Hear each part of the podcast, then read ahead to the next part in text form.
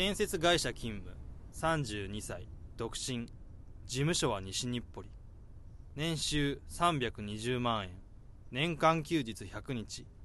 月平均の残業時間。150時間。今日俺は人を殺してしまった。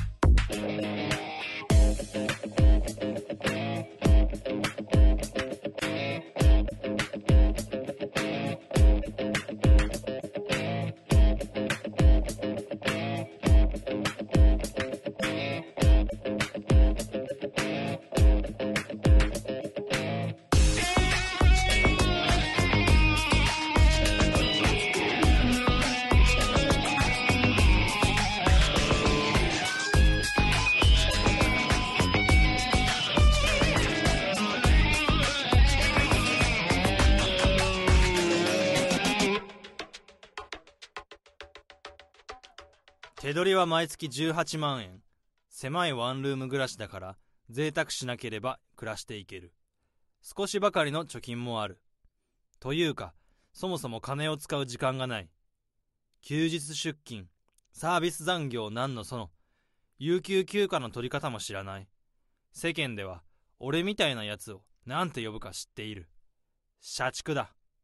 俺は豚や鶏のように会社に飼われ都合よく管理されている。だけど誤解しないでほしい。俺はそれが嫌ではない。自分らしいライフスタイルだとか好きなことで生きていくとかめんどくさい。自分で何も考えたくない。誰かに手よく調教されていたい。会社にデスクがあって毎朝決まった時間にそこに来て与えられた仕事を無難にこなし定年を迎え死んでいく。予定調和の人生を胸を張って生きるのだ。そう思っていた。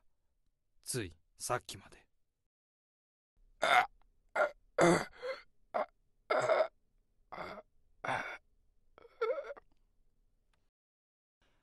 朝7時。いつも通り会社に着くと事務所の扉の向こうから苦しげなうめき声が聞こえた。なんだろう。尋常でない雰囲気だ。いつも朝一番に到着するのだがこの時間に人がいるというのも珍しい。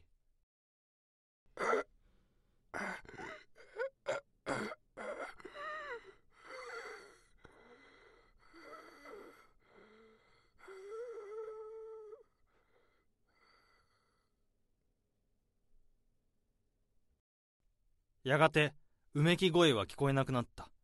怖かった。しかしこのままドアの前に棒立ちしているわけにもいかない。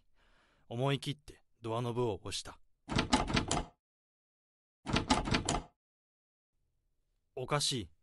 鍵はかかっていないのにドアが開かない。向こう側で何かがつっかえている。拉致が開かないのでドアを壊すくらいのつもりで強く押した。ドアが開いた。しかしなんだ今の音。怪げに思ってふと足元を見る。すると床いっぱいに赤い液体が広がっていた。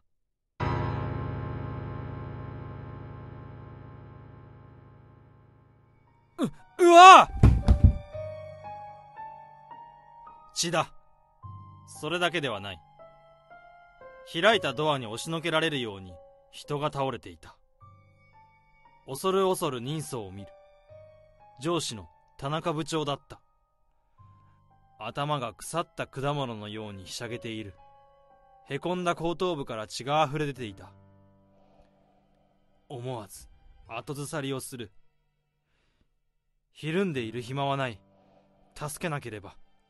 恐怖に耐えて歩み寄り背中をゆすった。田中部長大丈夫ですか？田中部長どれだけ名前を呼んでも田中部長は反応しなかった。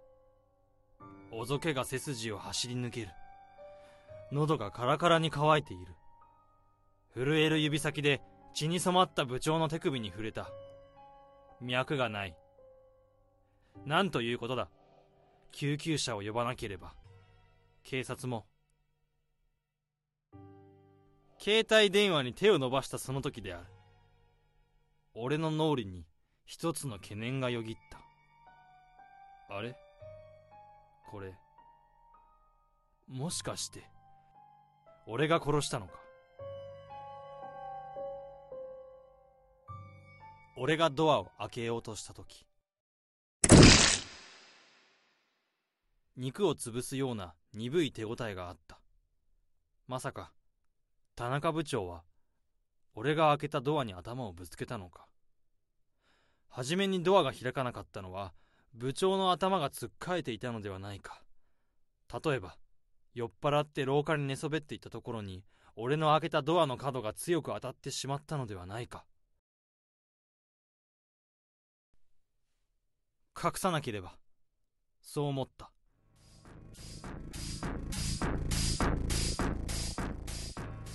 このままでは自分が疑われるのは目に見えている。こんなことで人生をめちゃくちゃにしたくない。仕事と二人三脚の人生。単純で分かりやすい。愛すべきこの人生。奪われたくない。強烈にそう思った。覚悟を決めた。アドレナリンが噴き出す。思考が加速する。2時間もすれば社員が出社する。時間を稼がなければ。今この場から外に遺体を運び出すのは無理だ。人目につきすぎる。事務所のどこかに遺体を隠し一日をやり過ごす。夜になってから遺体を運び出すのだ。誰にも見つからないように冷静になれ。仕事と一緒だ。慌てなければどんな事態にも対応できる。難しい仕事。膨大な業務。不条理な命令。これまで全てこなしてきたじゃないか。できる。できる。俺ならできる。このトラブル乗り切ってやる。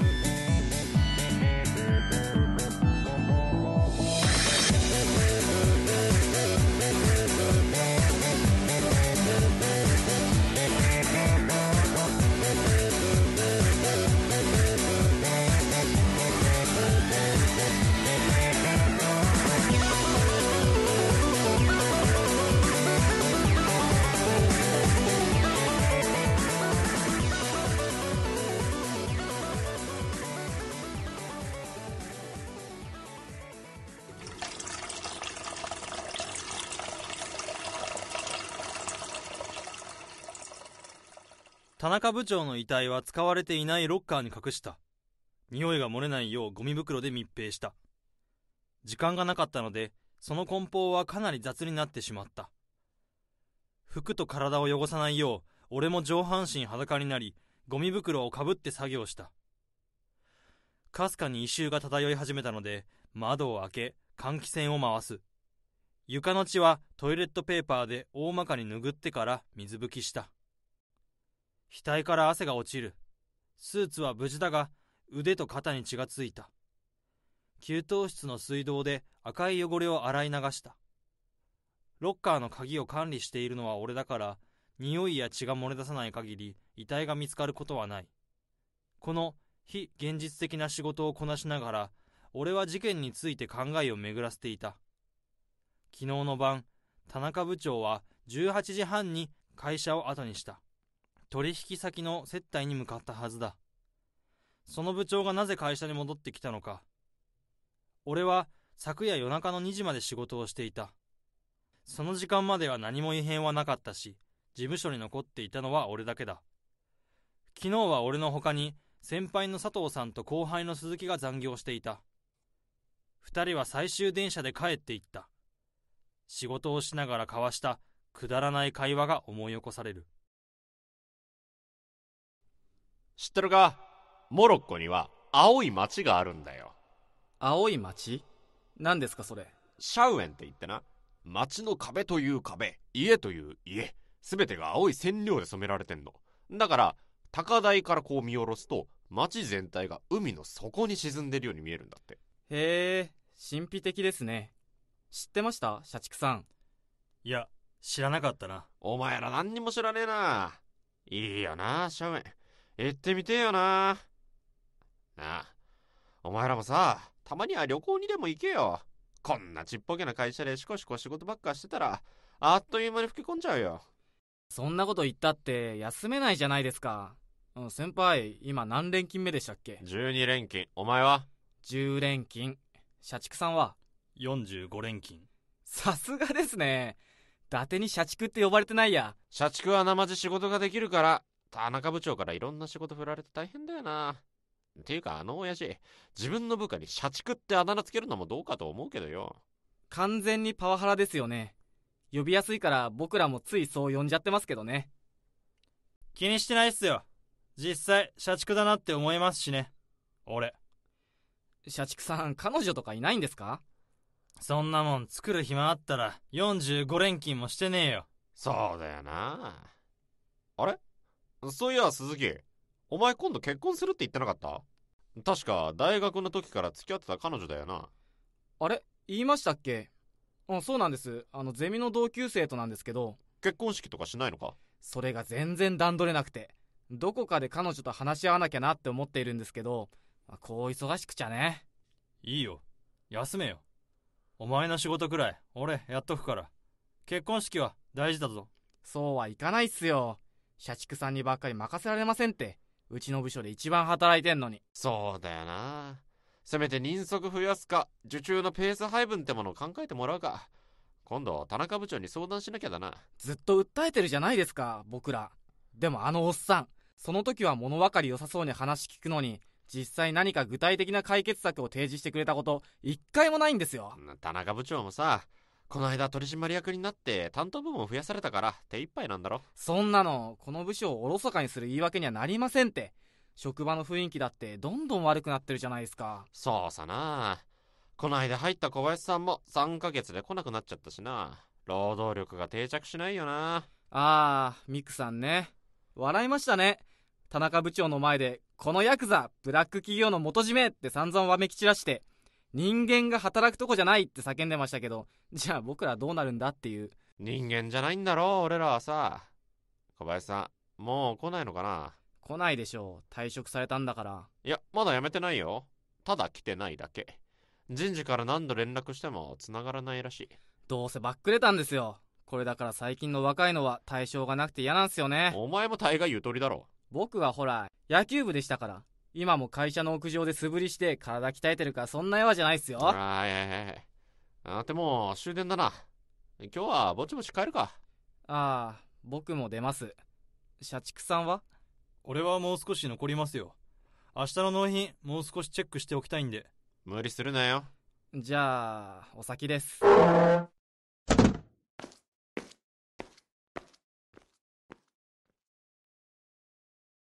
結局納品に小さなミスが見つかり、それから修正に2時間もかかってしまった。俺が会社を出たのは午前2時半を少し回った頃だ。終電を逃しても問題ないのは、自宅が会社から徒歩10分の距離にあるからである。この辺り、我ながらつくづく社畜だと思う。とにかく、死んだ田中部長が事務所に戻ってきたのは、俺が会社を出た後ということになる。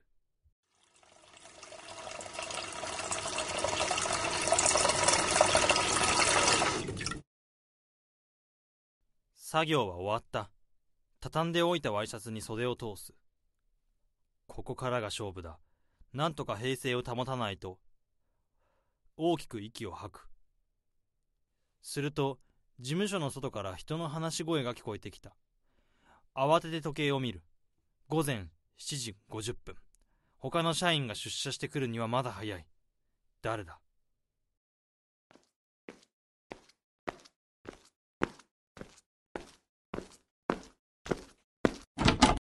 あ、社畜さん。やっぱ朝も早いっすね。おっすーって、昨日も遅かっただろ。ちゃんと寝てんのか？なんだ。佐藤さんと鈴木か。先輩に向かってなんだとはなんだ？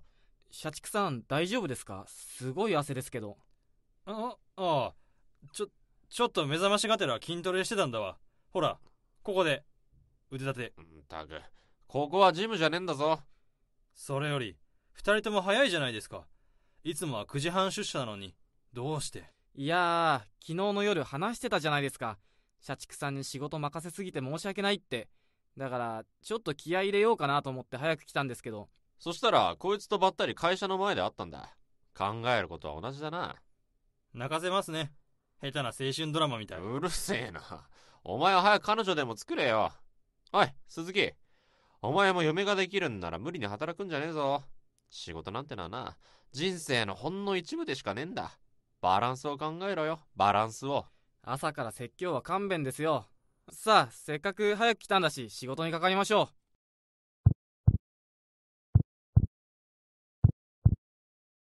焦った。危なかった。もう少し早く会社に来られていたら遺体の処理を目撃されていただろう。ついているこの会社に神様なんてものがいるとすればそれは俺の味方らしい。歪んだネクタイを締め直し俺も席に着いた。部長の遺体の入ったロッカーはできるだけ見ないように心がけた。いつも通り仕事を始める。キーボードを打ちながらしかし頭の中では冷静に事件について考えを巡らせ始めてもいた。この事件よくよく考えれば何かがおかしい。そういえば来週からまた新人が入るんだってよ。小林さんの私物そろそろ処分しちゃうか。どうせ大したもの入ってないだろう。もう会社には来ないだろうし。うえ新しい人入るんですね。よかった。助かりますね。ちょっと小林さんのロッカー開けてみますか。まずい。小林さんのロッカーには今田中部長の遺体が入っている。あれダメだ鍵かかってますね。ロッカーのマスターキー管理してるの誰だっけ？社畜さんですよ。社畜さん鍵ありますか？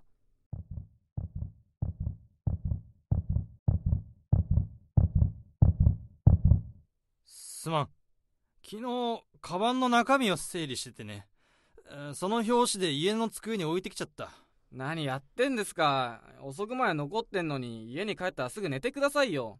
ほんと体壊しますよ。ごめんごめんお前家近いじゃん。昼休みにでも取ってこいよ。そうします。先輩厳しいっすね。今日金曜日だぞ。来週頭に新人来るならロッカー開けとかなきゃいけないだろ。まあそうっすね。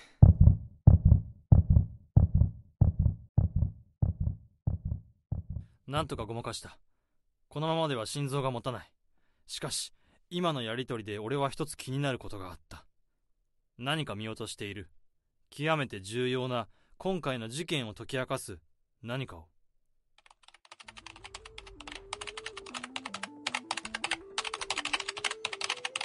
俺はほとんど自動的に指を動かし目の前の液晶画面に打ち込まれる言葉の群れをぼーっと眺めながらとある可能性の筋道をたどっていた。考えろ。突き詰めて考えるんだ。今朝の出来事。事務所で繰り広げられた会話。この会社の特性。お前今度結婚するってそん言ってなか？ったなこと言ったって休めないじゃないでそすか。したらこいつとばったり一体何か会社の具体的な前で会ったんだ解決策を提示してくれたこと。一回もないんですよ。しても繋がらないらしい。人間が働くとこじゃないって叫んでましたけ労ど働力が定じゃあ僕らどうなるんだっていう。そそうか。うわ社畜さんどうしたんですか？いやなんでもないそうだ。そういえば鈴木さお前結婚するなら会社にちゃんと言わなきゃダメだぞ。いくらうちがブラック会社だからって一応家族手当の制度とかあるからさ。はい。そうなんですよね。こないだ人事労政部に行っていろいろ聞いてきたんですけど驚きました。うちって結構既婚者には福利厚生手厚いんですね。珍しいな。社畜が仕事以外のことで後輩にアドバイスするなんて。確かに福利厚生とか一番興味ない人だと思ってました。社畜さん有給休暇も取ったことないでしょ？そうか。やっぱり。え何ですか？やっぱりって。いやなんでもないんだ。変なやつだな。んてか、なんかお前笑ってないか？気味悪いよ。俺は昔から仕事がうまくいきそうになると薄笑いを浮かべる癖がある。猛烈に仕事をし難しい仕事をクリアした時にだけ出る悪癖だ。普段ほとんど笑うことのない俺が唯一笑えるのが仕事の達成感なのだからつくづく社畜根性が身に染みている。俺はおもむろにカバンを探りロッカーの鍵を取り出した。すみません。やっぱり鍵ありました。なんだ？あ貸してください。えちゃちゃっとやっちゃいましょ待ってくれその前に確かめたいことがあるう。どうしたんですか？鈴木さ結婚するっていつ決めたの？いつって、あ実は大学時代から結婚前提に付き合ってたんで、プロポーズだよプロポーズプロポーズっていうか、うん、実はできちゃった婚なんですよ。それで籍入れようって話になって、だから結婚式も全然段取れてないんです。それで慌てて会社の人事労政に相談に行ったわけだな。あはい、そういうことです。そうか。それではっきりした。鈴木祝辞は後だ。その前に決着をつけちまおう。決着？先輩一つだけお伺いします。なんだ？先輩はどうして鈴木が結婚することを知っていたんですか？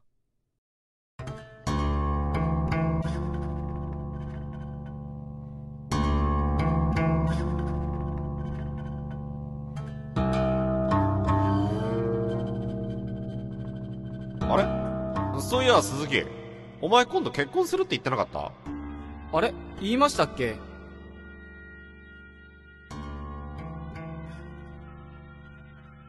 そういえば僕会社では人事にしか報告してないのにちょっと気になってたんですよね。言いましたっけ？先輩に。うんほら、鈴木さ、先週二人で飲みに行っただろ？お前ベロンベロンに酔っ払ってて、その時ポロッとこぼしてたんだよ。忘れたのか？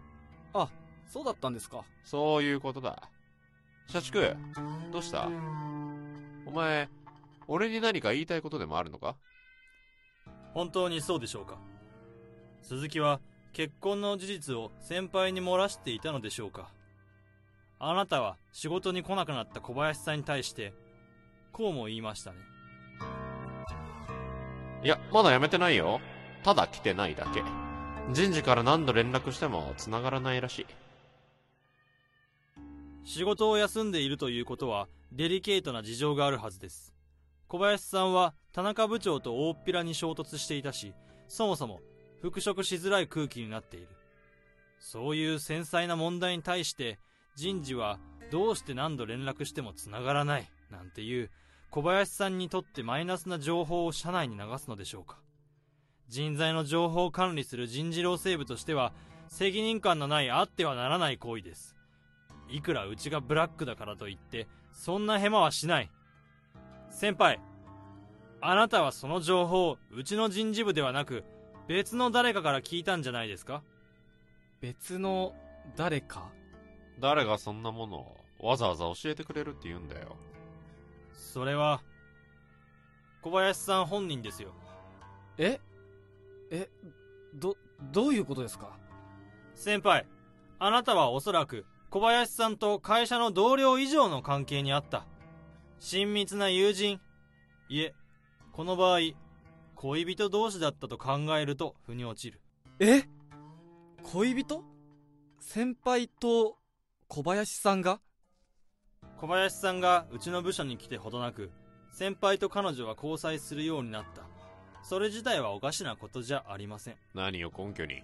小林さんは仕事熱心な人でした情熱もあったし忙しいことに不満を漏らさなかった。この仕事にやりがいを感じていたからでしょう。しかしあの日小林さんは田中部長を相手に散々わめき散らしました。冷静な彼女らしくもない。よっぽどのことがあったのでしょう。田中部長は彼女に一体どんな仕打ちをしたと思いますか？それは田中部長の身に起きたある事件が関わっています。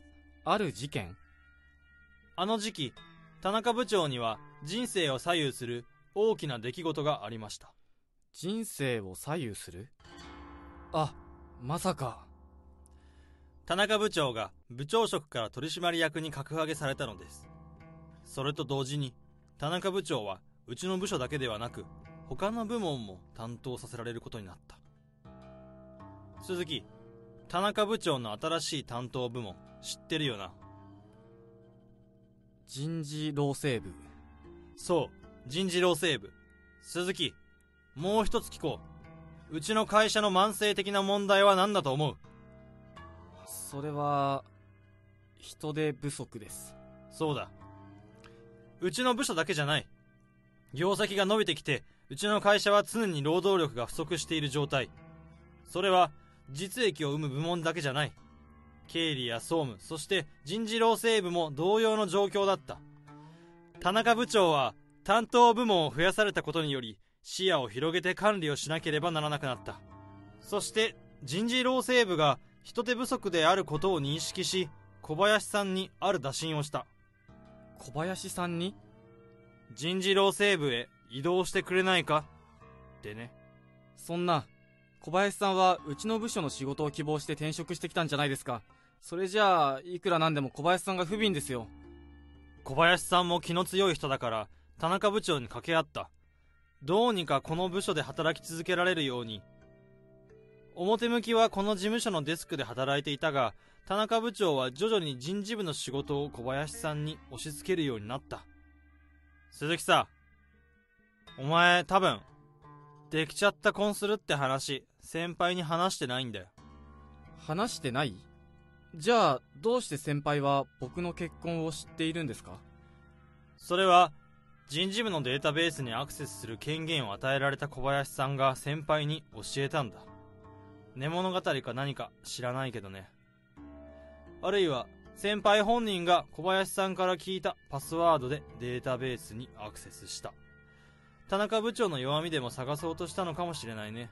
ちょっと待ってください社畜さんは結局何のためにそんな話をしているんですか？小林さんは被害者じゃないですか。先輩も何も悪いことをしていない。一体何を糾弾しているんですか？小林さんのロッカーを今から開く。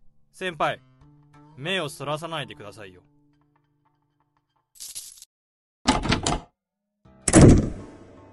うわー！ああな、なんだ？田中部長の遺体だ。先輩田中部長を殺したのはあなたですね。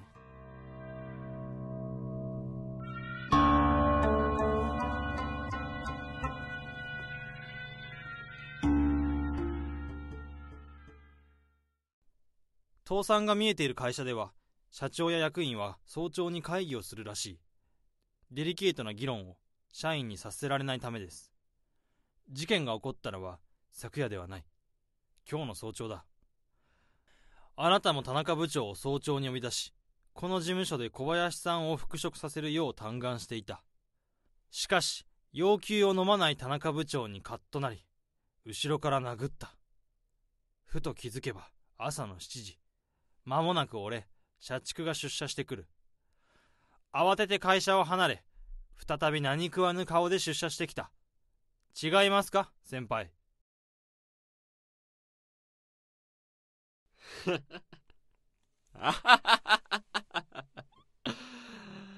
社畜お前さなんか証拠でもあんのかよ？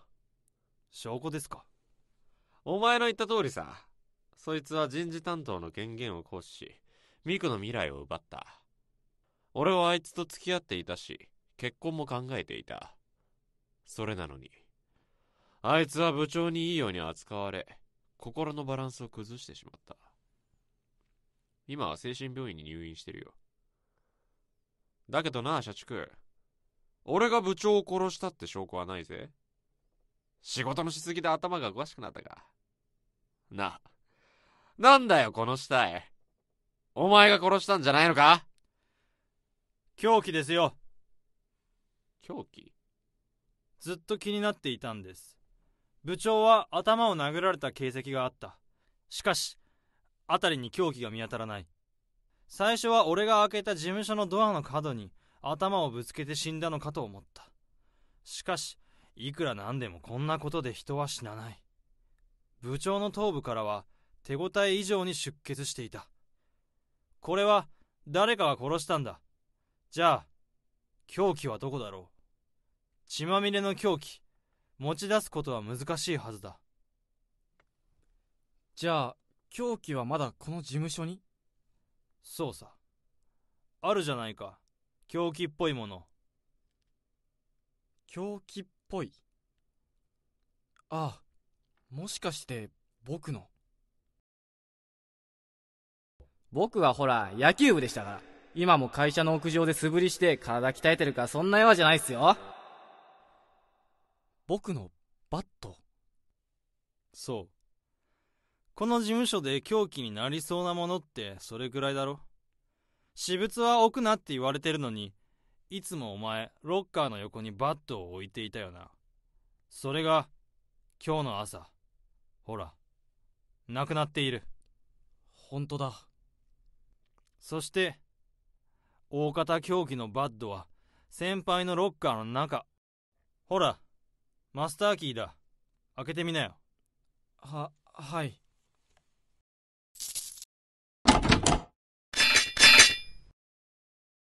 血まみれのバッド。このグリップにはあなたの指紋がくっきりとついているはずです。こんなつもりじゃなかった。俺はミクのために。なんでこんなつもりじゃなかったの。あ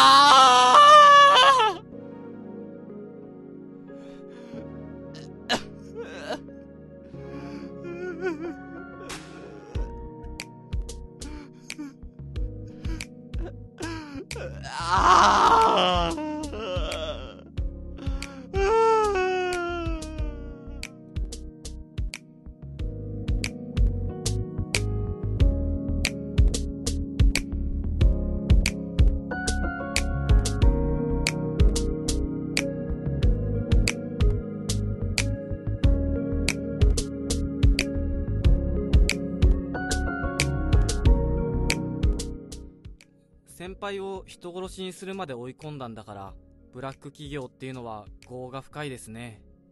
そういった鈴木は結婚を機に休みの取れる会社へ転職していった。子供が生まれるのであればいい判断なのかもしれない。祝い金を持たせてやれなかったことだけが悔やまれる。俺はといえば死体遺棄罪に問われそうになり警察からしこたま事情聴取を受けた。会社はこの後に及んで労働力の流出が惜しいのか俺をクビにはしなかったがあんなことがあって警察から解放された後もさすがに出社する気にはなれなかった。心の整理をしなければならずそれには時間が必要だった。ふと先輩の言葉が思い起こされた。知ってるか？モロッコには青い町があるんだよ。青い町何ですかそれ？シャウエンって言ってな。町の壁という壁家という家。全てが青い染料で染められてんの。だから高台からこう見下ろすと町全体が海の底に沈んでるように見えるんだって。俺は休暇を申し出ようと思っていた。有給休暇は腐るほど残っている。それを消化すればいい。そしてモロッコに行くのだ。先輩が話していたシャウエン深海に沈んだような青い町ジブラルタル海峡を眺め砂漠に行くのもいいかもしれない。映画で有名なカサブランカもモロッコだ。こうして考えてみると世界は広い。俺の社畜根性はきっとそう簡単には消えないけれどたまにはいいじゃないか。こうやって会社の外を眺めてみるのも。